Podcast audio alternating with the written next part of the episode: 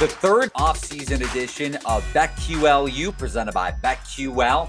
And over at BetQL, you can check out the new feature of tracking your own bets. BetQL users can now access their own betting records, win percentage, and ranking within the BetQL community with the new My Stats feature. See personal betting history yesterday, this week, this month, all time, and per sport performance, and route to becoming a better bettor and a more informed bettor over at BetQL. Bet smarter and beat the books. Myself, Eli Hershkovich, at Eli Hershkovich on Twitter, and my man, Tom Casale, at the Tom Casale on Twitter. Tom, no college basketball. There hasn't been college basketball for 3 months. So the people want to know, what's the number one college football win total on the board? The number one win total, I like NC State over 6 or over 6.5. To me, that number is way off. NC State, a ton of returning starters. They have a quarterback who's really good, who only played 3 games last year. They went 3-0 when he started. He's healthy again. They play in the ACC that still has a lot of bottom feeders. They have a game September 11th against Mississippi State. I think it goes over either way on the total, but if they win that game, you can start cashing your money. It's easy. There you go. So for people that came to the podcast just for a bet, Tom has a bet for you for college football, and then we'll get into the fun stuff here. Coming up on BetQLU today, Jimmy Patsos, former college basketball coach. He coached in the collegiate ranks for 26 years and was on the Gary Williams staff at Maryland that won the national title back in 2001, the 2001-2002 season. He'll join us to talk Coach K, the combine guys that didn't get invites and are coming back to college basketball next season. Chris Beard in Texas. They got another transfer, and this team is reloaded. I think Texas Tech's slogan over the last couple of years is fully loaded. The Longhorns are loaded with Chris Beard at the helm in his first season in Austin. So, Tom, let's start off with some Patriot League, because news came out during this week for some of these NBA combine invitations, and a couple key names on the list, or a few, starting with Purdue's Travion Williams. It seems like he's coming back to Purdue. That was expected, but that's good for my 25-1 Purdue ticket. Shackelford for Alabama. But most importantly, maybe the most important name for the people that listen to this podcast more often than not during the regular season is Santi Aldama, the big man for Loyola, Maryland, wasn't on the combine list. So your boy Aldama is coming back most likely to Loyola, Maryland, and what that means for the Patriot League to you. Yeah, it's interesting. I mean, he's the best player. So the one thing about Loyola is they do lose a couple of key players from last year's team. And last year was such a weird season for the Patriot League. They only played each other. They did the back-to-backs. But one thing about some of those schools is they were very young last year.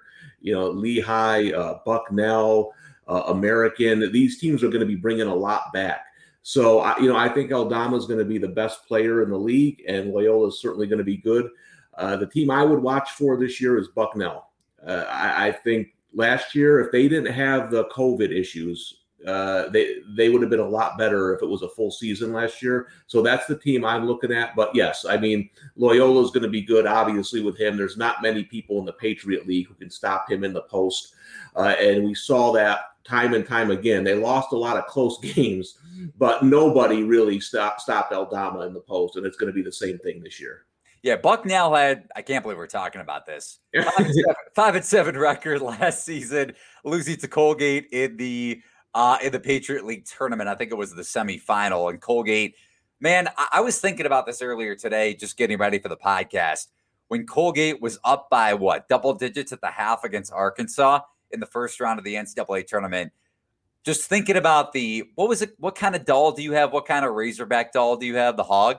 Oh, the pillow pet. Yeah. The pillow pet. I was thinking about the pre-tournament episode and how you didn't watch, right? You left your house during that Arkansas Colgate game. Yeah. Yep. You know me, I went and hit the heavy bag. I was gone. I couldn't take any more of it. So, but I can tell you this: in the first half, the future of that pillow pet was in doubt.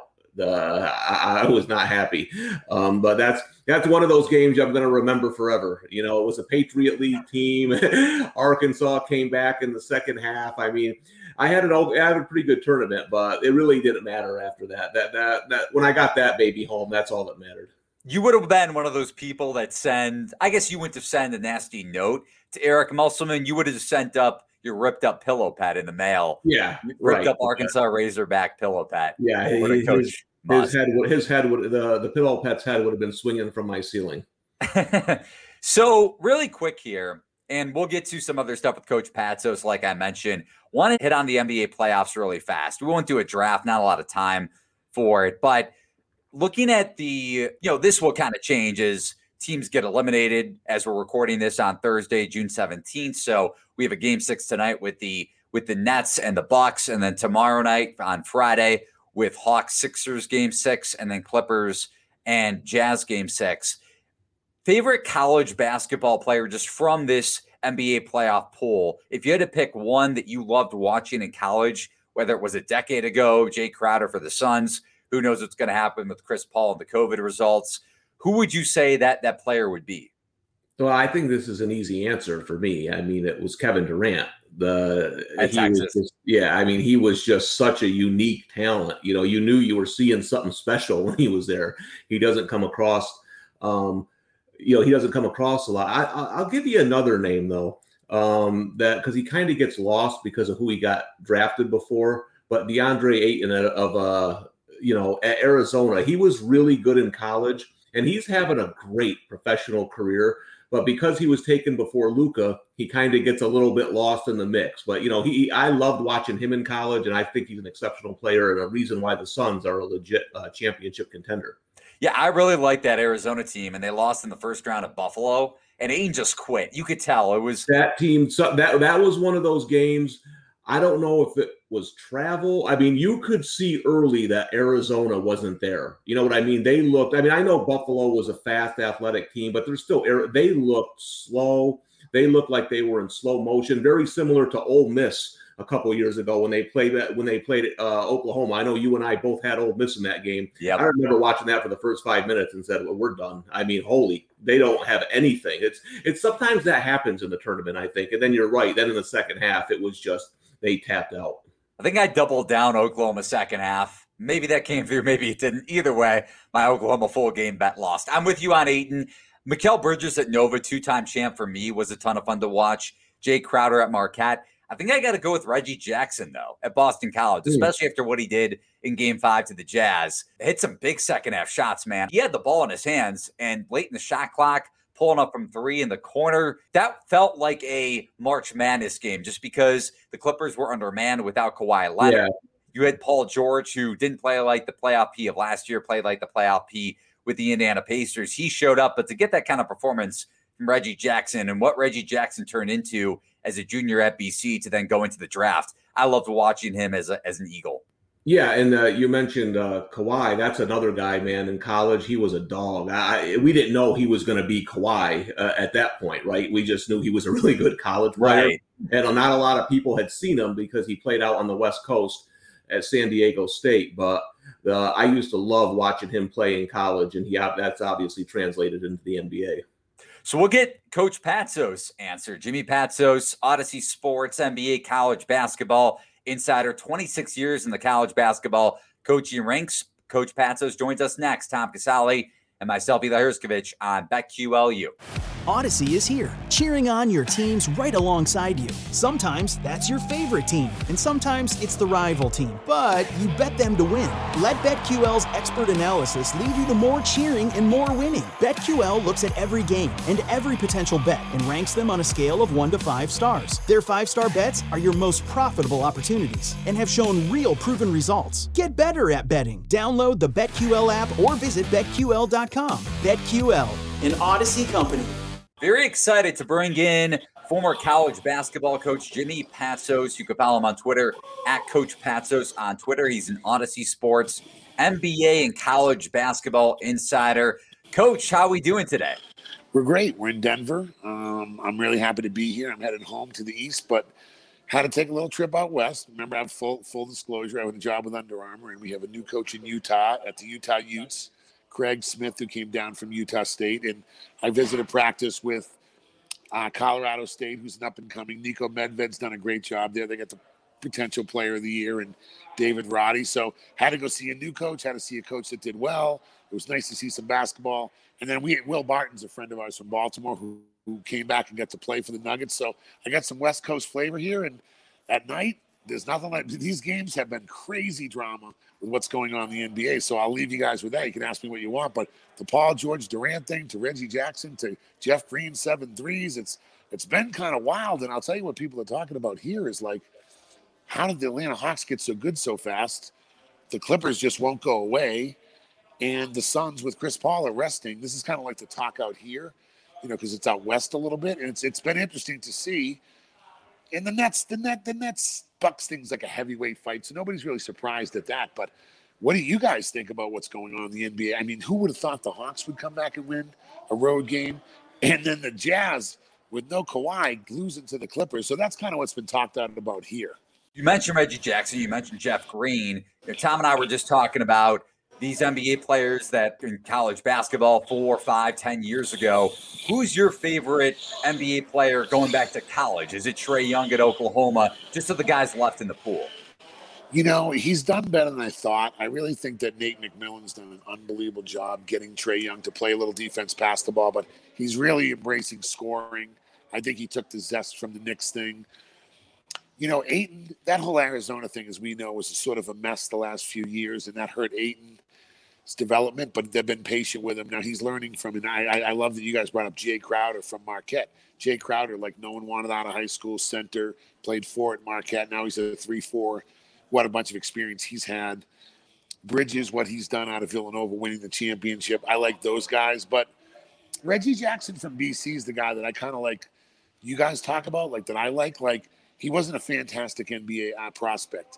Yeah, he scored at BC, but it was about Duke and Carolina. He didn't make the NCAA tournament. He's gone to Detroit, but he can play. You know, he can really play. Patrick Beverly's another guy that sort of people don't know, you know, whether it's the Clarksons and those. I love those undrafted second-round guys or guys that almost get out of the league and turn it around, and what they do is need a chance because you need some toughness in this playoffs. And I think that Trae Young is probably like, come on, everybody, you got to admit, we all thought he was good. We didn't think he was that good. You know, and for them to make that trade with Luka Doncic and getting another pick and everything, I think Trae Young's sort of the golden boy, but there are a lot of unsung heroes going on. Jeff Green, for those you don't remember, he led Georgetown to the Final Four in 2008. But he also had a great game for the Cavaliers when they won Game 7 in Boston. So, like, there's these guys that are stepping up. Now, can they do it full-time? That's a different question. You know, everybody forgets Middleton went to Texas A&M. He didn't go to Kentucky or Alabama. I mean, Kentucky or like one of the Dukes of Carolinas. There's guys from like different schools. And I was going to say Robert Horry, remember, went to Alabama. There are guys from these leagues that play against the best teams, but they're not on the best teams. But I think that makes them tougher. And like Reggie Jackson at BC, he had to learn how to play Syracuse, Louisville, UNC, Virginia national champs, Duke. I think it gives them a little chip and like it carries over into the pros. Coach, I want to get your opinion on something. Back in January, I tweeted out my long shot national championship pick for this year is the Colorado State Rams. I love this team. They were young last year. They just missed the tournament. They have a great coach. I think they're going to be one of the big stories of college basketball this season. Tell me if I'm right or wrong. I love it. Fort Collins. Now, I do the games in NBC Washington with Jason Smith, who was one of their great players here. Jason Smith, a 10-year vet, played for the Bucks. Well, the best women's player here was Becky Hammond. Her pitcher's in the gym, too. It's Becky in one end and him in the other, who's Greg Popovich's right-hand woman, and I think will be the first woman NBA head coach. And they also filmed, most importantly, one-on-one with Robbie Benson there. You got to go back and watch one-on-one, Eli. It's an old school. It's the most accurate portrayal of college basketball, I'll tell you that. But Moby Arena is transforming. The big thing about the Mountain West is that San Diego State, and you talked about Kawhi Leonard, I heard you guys earlier, Steve Fisher always knew he was that good. San Diego State this year, they don't run into Syracuse. They probably go far, but Boeheim's 2-3 messed them up. But San Diego State, New Mexico's had some perennial really good players. Steve Alford's doing it in Nevada. Boise State's got pros. They made the tournament. Fresno State's made a run before. But Utah State and Craig Smith, they made 2 of the last, you know, though there's no tournament middle years ago, but basically they've gotten 3 straight tournament bids. But he comes down to Utah. Niko Medved was at Furman, then Drake for a year, but he set the stage for Drake. That's why they were good this year. But Colorado State, 10,000-seat arena. Fort Collins, an hour up north. They got a great fan base. He's got really good player. David Roddy's a really good player. Isaiah Stevens is a 6'2 guard who's a real solid combo type pro guard. So all of a sudden, you got David Roddy and Isaiah Stevens. They got a transfer from Division II. They got everybody back. But the league's really good. Pete Gillen does this league for CBS Sports, and we talk all the time. Those are hard places to go win at. Utah State, at Nevada, at Boise State. But San Diego State's the leader of the bunch, and as long as they're up there, one of my things, Tom, is I think those leagues deserve 3 and 4 bids. Like them and the American and the Atlantic 10. Come on, man, give them 3 or 4 bids. You can't give these guys 1 or 2 bids and give 9 to the Big Ten or 9 to the ACC. I don't really like that because I wanted Colorado State. They would have made it last year, Tom, if you remember, because I was just at practice. You can see it on my Twitter. If Georgetown doesn't win the Big East and Oregon State doesn't win the Pac-12, they get in. And I want to see what they would have done. But now their motto is no excuses. We just have to get in because this Oregon State was a great story and Georgetown and Ewing in the Garden was a great story. But that's what knocked them out. And that's the problem in the one level down conference, whether it's the A-10, the Midwestern, the MWCs, the Mountain West, and, of course, St. Mary's and Gonzaga's in the West Coast Conference. Those guys have those fringe 2 or 3 teams in the American where now Houston probably is going to give them some momentum, but that Memphis didn't get in. They won the NIT. Well, the Colorado State guys we're going to do it this year. Like, we're not waiting for anybody else. We got a veteran team. They run good offense, and with Utah State leaving, as you know, and San Diego State losing some guys, it could be their turn in the Mountain West. Niko Medved, obviously one of the more underrated coaches in college basketball. Now, a coach that I don't know if you have had a relationship with or got in touch with, the best college basketball coach ever in Coach K, his last season. I don't know. By the way, did you see his press conference? What was that? You know, I didn't really focus. I just was listening to what he said. I'll never criticize the greatest coach in college basketball, but you know, it's weird they had the press conference about him and then not having Shire announced. And then the next day Shire's announced. Right.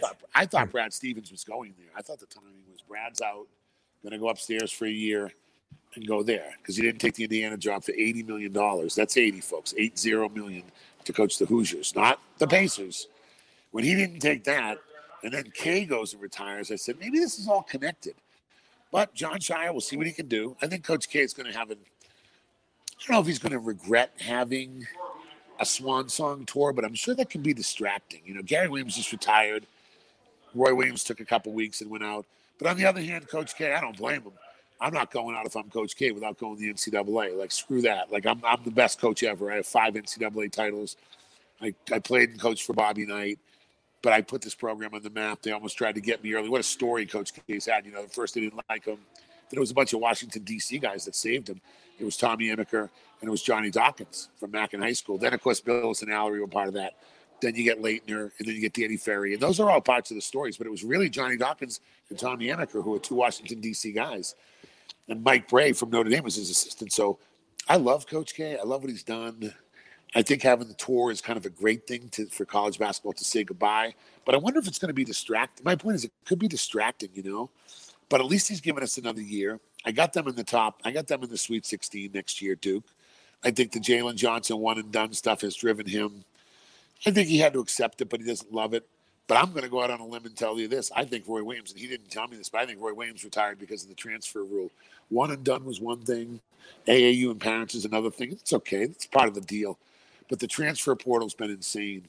And these coaches I talked to, whether it's Utah coach Craig Smith getting new different guys, whether it's Loyola, Tavares Hardy in the smaller schools, to University of Maryland, they got Fats Russell from Rhode Island, or Colorado State maintaining all their guys, or St. Mary's, they didn't have a guy leave. They are so happy. They didn't even talk to me about their recruits. They're just happy nobody left. But if you're Coach K, can you imagine like 4 out of your 6 players coming in saying, I put my name in the portal, but if I don't get anything I like, I'm going to come back here to Duke, like the greatest school in the world, probably the greatest combination basketball academic school ever. The greatest coach in the world who coached USA basketball, and you got to deal with 4 out of your top 6 kids going, I'm going to look at the portal. I'm going to go check out the draft, but if I don't make it in the combine, I'm coming back, or I got to talk to my agent. So the fact that he's done it this long is a credit to him because I don't know, not having a spring off as a head coach, it's this time. You've seen upstate New York. Sienna's a tough job, but it's a good job. There's a lot of pressure. Syracuse, different.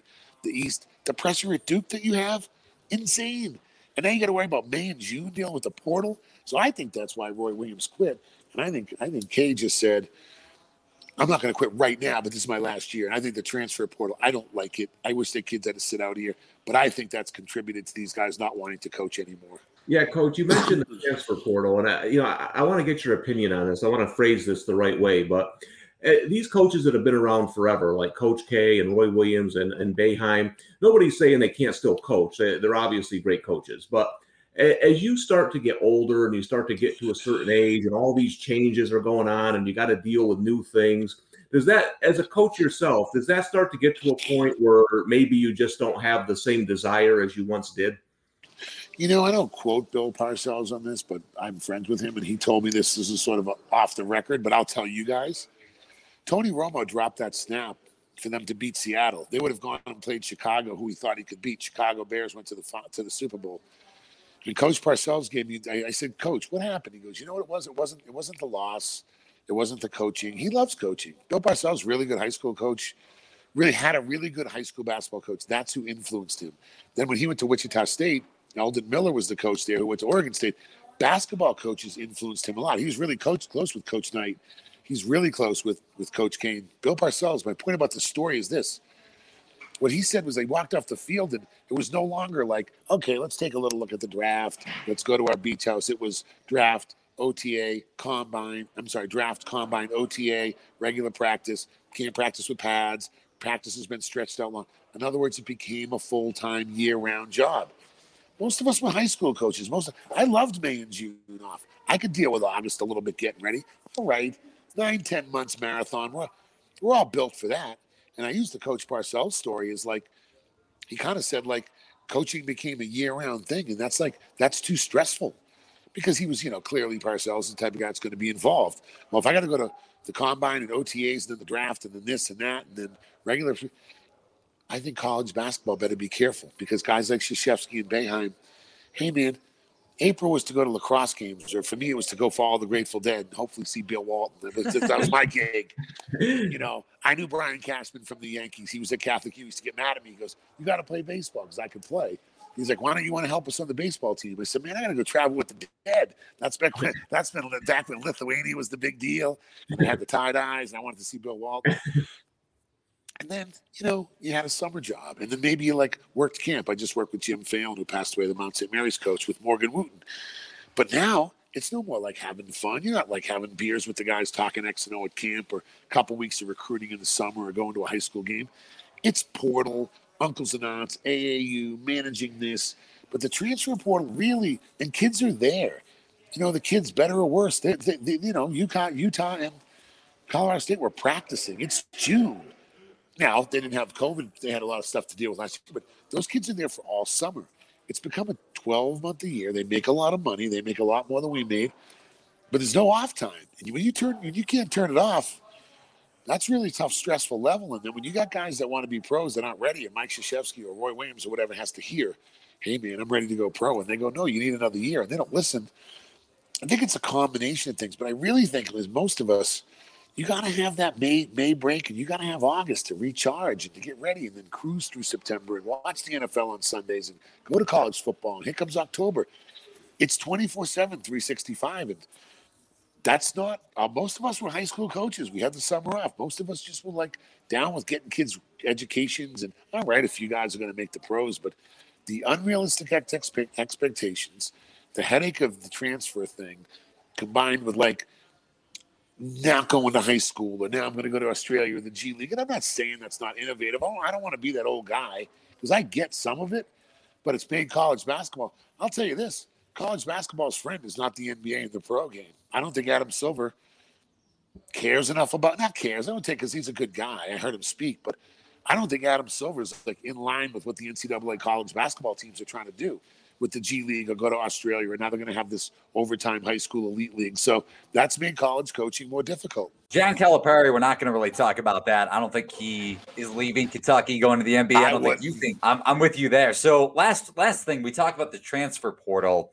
and Chris Beard is really at the center of that with what Texas has brought in. They just got UMass transfer, the big Trey Mitchell. I mean, that lineup is loaded with transfers next year. You bring back Ramey and Andrew Jones, then Askew likely off the bench from Kentucky, Timmy Allen from Utah, Dessou from Vanderbilt. I know Timmy Allen. Timmy Allen worked at Curry Camp. Good kid. Right. Yeah. No, good scorer, too. Even though he's a funky jump shot. And then he Bishop. Eli, you are the smartest man. You're the best ever. He does have a funky release. Good for you. It's weird. Marks. And then Trey Mitchell from UMass. We didn't see a lot of teams acclimate to the non-conference portion of the schedule because COVID took into effect a lot of their non-conference schedule last year. Look at Kentucky. How much will that benefit a team like Texas or a team bringing in a ton of transfers? And then what do you make of Texas next season? Because their odds have dropped from 50 to 15 to 1 to win the title with all the guys they brought in. First of all, Chris Beard can really coach. I think Calipari learned. He took Kellen Grady, by the way, a graduate transfer from Davidson, who's a really smart. He graduated from Davidson. Now that I'm down with. I'm down with kids graduating in 4 years and having a year left. I'm cool with that if they redshirt. I am. Go get your master's. That's fine. Hey, you went to Davidson, a smaller school, played for McKillop, great coach, but you want to go see what it's like for Big Blue Nation, charter planes, 20,000 people a game? I'm down. But Chris Beard, he learned the transfer game at Texas Tech. You're not getting kids to go to Lubbock, and they have a great facility and all that. But the basic kid out of high school, Lubbock's secondary list. They want to go to Oklahoma, Kansas. But at Texas, maybe he's going taking the transfer thing to the next level. But Beard can really coach. I do think that the transfer thing, it definitely favors the rich. It's definitely like an income tax. It's like not taxing the rich to me because they're not going to really lose guys, but they're going to pluck from Davidson or Loyola or Monmouth or Central Florida. Think about Oral Roberts in North Texas last year or Loyola Chicago. Like they're going to get perched to go to the higher levels, but I don't think they're going to take kids from the higher level as much and go down. So that's the only thing that bothers me about the transfer portal, but it is what it is. And Beard's really smart, but Beard's going to make guys better. But it's going to be interesting. And at 15-1, since this is a betting show, and I tell you, I'm sneaking my Utah Utes in there early. I think UCLA and Necrona will be on the front lines of being really good. But Johnny Juzang's going to leave. You know, that's part of the deal. But I think Beard can really coach, and Texas is his dream job. And they got the new arena, the new practice court, and all that. But it's a desirable place to go. But it's still a football school. You know, Kentucky. I want to see what Carolina does with Hubert Davis. I really think Syracuse with Boeheim, the way he coaches, is going to keep his key and get both his kids playing. But I want to see what Duke's going to do. But I don't know who he can take. Villanova's going to have. I think right now 15-1 for them because I think the field's wide open. I will give you a dark horse. I think Bruce Pearl's done a tremendous job. He's got a great recruit coming in. I know they left Sharif Cooper and everything, but I really like Auburn and Bruce Pearl to kind of make a run. But about Chris Beard. Look, he's used to playing the transfer game. Now he's just playing it at, Park Place on the Monopoly board instead of, the other side. He's not at Ventnor Place. He's not on the other side. He's moved over. But Texas can get anybody that won his undergrads, too. So it'll be interesting to see how it mixes, but I'm happy for Beard. We're going to miss him at Texas Tech. I texted him the other day about something, sorry about the shooting in Austin, and it's really tough. And he's just a real great human being. He said, yeah, it's tragic. He's going out in the community. But he also wants to get really good in basketball. He spends a lot of time at it. And I think Beard, if anybody can do it, mix all those guys into one for a year, Beard can do it. Coach did have some positive words to say about Syracuse. Tom, I don't know how you feel about that. I don't think he has any more kids that he can bring into the program. So I think after that, he's finally going to retire. Did you see the Cole Swider transfer? I think it's a great move for Cole Swider. I think it's good for Syracuse. They got a transfer from Villanova.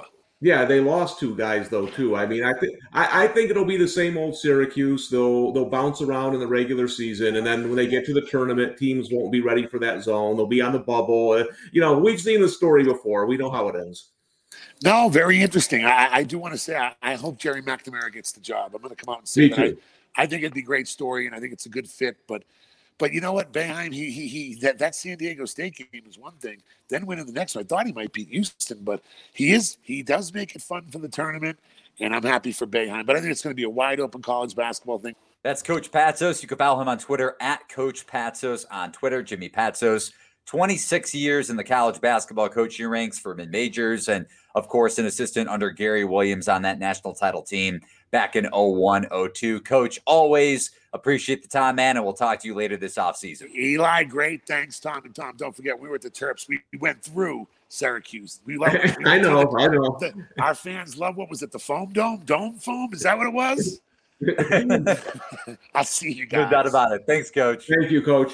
All right, and that'll do it for another summer edition or offseason edition of BetQLU presented by BetQL, bet smarter and beat the Bucks. Tom, any last words before we get out of here and come back in a month for our next episode? Yeah, no, I think Coach Patsos made some good points, and I really like his Auburn call. I think Auburn bounces back this year. The SEC is going to be loaded, I think. There's a lot of good teams, so we'll get more into that as we get closer to the season. But, you know, he likes Utah as a sleeper, so he's got me looking more into the Utes this year as well. Walker Kessler, man, that's going to be – he could be one of those players, and people are already looking into him. I think Auburn was 150-1 at one sports book to win it all, and their number has dropped to around – 40 or 50 to 1 at most sports books. So definitely a team to watch for in a loaded conference, like you mentioned, Kentucky too. I mean, Calipari is not leaving. And if he leaves in a week when this podcast is still out there for people to listen to, then I'll take the L on that one. But for Tom Casale, at the Tom Casale on Twitter, managing editor of sports betting